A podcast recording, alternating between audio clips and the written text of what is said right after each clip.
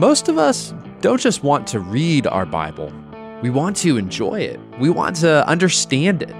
This is the Bible Field Guide podcast. We make the Bible make sense. In today's episode, we'll explore why understanding the culture behind the Bible helps make it come alive. And it also protects us from misunderstanding and even misapplying what's happening in its pages. Does an image pop into your head when I say stars and stripes or the Star-Spangled Banner? If someone told you to fly the flag, would you know what they meant? Or if you saw a flag, would you understand the symbolism? The 50 stars, what do they stand for? The 13 stripes? My guess is if you grew up in America, the answer to those questions is yes.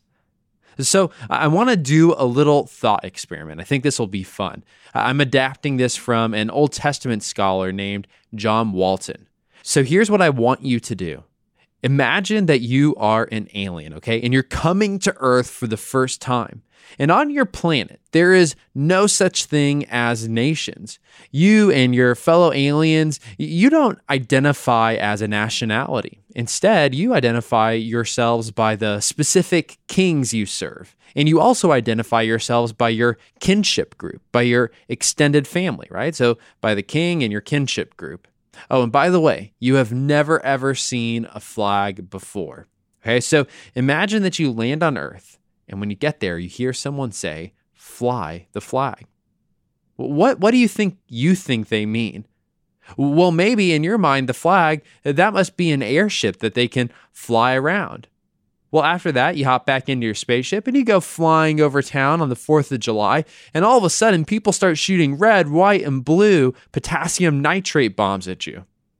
Well, you think about declaring war, but thankfully you're a peaceful alien, so you move on. And then, in a different town, you see flags. You see flags in the lawns, hanging from flagpoles, and you wonder, what do those mean? Perhaps they're just some sort of fancy decoration? Maybe everyone is just celebrating their favorite colors, red, white, and blue. And so you land, and you ask an Earthling to explain the flag to you.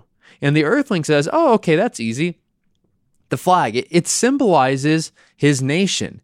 And he goes on to say that he's a part of the United States of America. And he says that the stars represent all 50 states, and the stripes represent the original 13 states. Now, hearing that, you are totally confused. And so you ask him, what's a nation? What's a state? Now, at this point, the poor Earthling seems pretty stumped. He says, well, I don't know. I mean, it seems so obvious that it's kind of hard to explain. Nations, they make laws, I guess, and they keep people safe, and they provide help when people are in need. Now you think you understand, so you say, your nation is kind of like your king, right? And your flag, it must represent your president, doesn't it? And your states, those are basically your kinfolk, aren't they? Well, now the Earthling seems super confused. He starts to try to explain himself, and then finally shrugs his shoulders and says, kind of. I could keep the experiment going, but I think you kind of get the idea.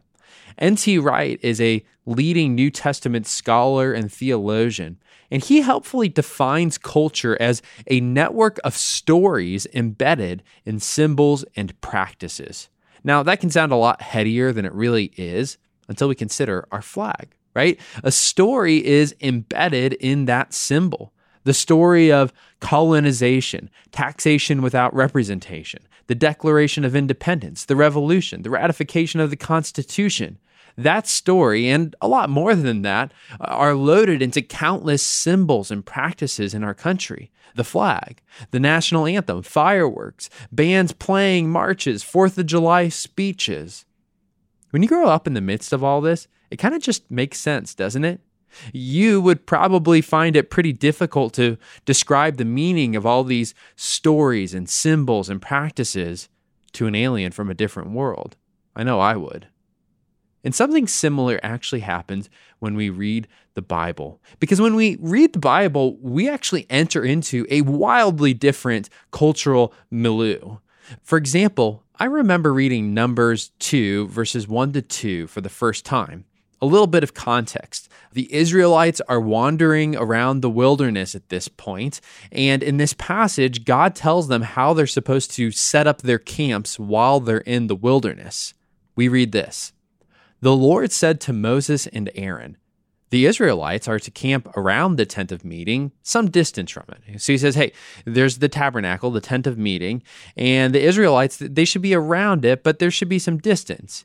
And he says, each of them under their standard and holding the banner of their family. Now, the first time I read this, I imported my own cultural understanding into this verse. I assumed that banners and standards were basically flags. I assumed that they represented something like a nation with a nation's rights. You know, they would represent a territory, boundaries. And I assumed that the relationships signified by the banner were basically national in character. The banner was a symbol of nationality. But this is actually pretty far off the mark.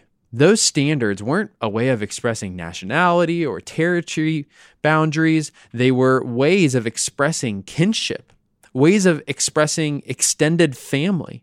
They symbolized an ancient ancestor that everyone in that group actually shared. And so the stories embedded into these banners and these standards, they're not the stories of nationhood. They're family stories. Every time we open up our Bibles, we are having a cross-cultural experience. We live in the West, but the Bible comes to us from the ancient Near East. We live in the digital age. They lived in the Iron Age. We go to the grocery store. They went out to the field. We speak English. They spoke Hebrew and Aramaic. We prize individual identity. They prized group identity. We come to the Bible as cultural aliens. And so on the one hand, it's easy to mistakenly read our own culture onto or into the Bible. But on the other hand, it's also pretty easy to be judgmental towards the Bible, to assume that our Western worldview and values are superior to the Bible's. I think that the best solution is to do what you do in any cross-cultural situation. You try your best to enter in. Don't judge. Try to understand the customs, taste the food, do your best to speak the language. Try not to make assumptions. At first, you're always clunky. You know, you make mistakes, you say silly things, you wish you could take things back.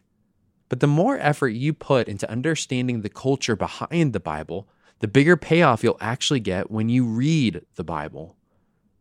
Because remember, this book, it was written by real people, real authors writing to real audiences who shared a cultural world.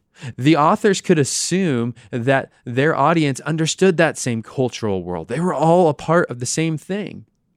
If we want to hear what those original authors were trying to communicate to their original audiences, we need to try to hear their words the same way that the original audiences heard those words. This is why we're going to be doing culture guides on Instagram and here on the podcast, precisely so that you, as someone who wants to read your Bible, can walk a mile in those ancient sandals. I think that you're going to find that doing this not only makes the Bible make sense, but it's also going to challenge your own cultural assumptions, cultural superiority, and cultural values. And in the process, God is going to speak to you and transform you into a different kind of person. Hey, I want to thank you for listening to the Bible Field Guide podcast.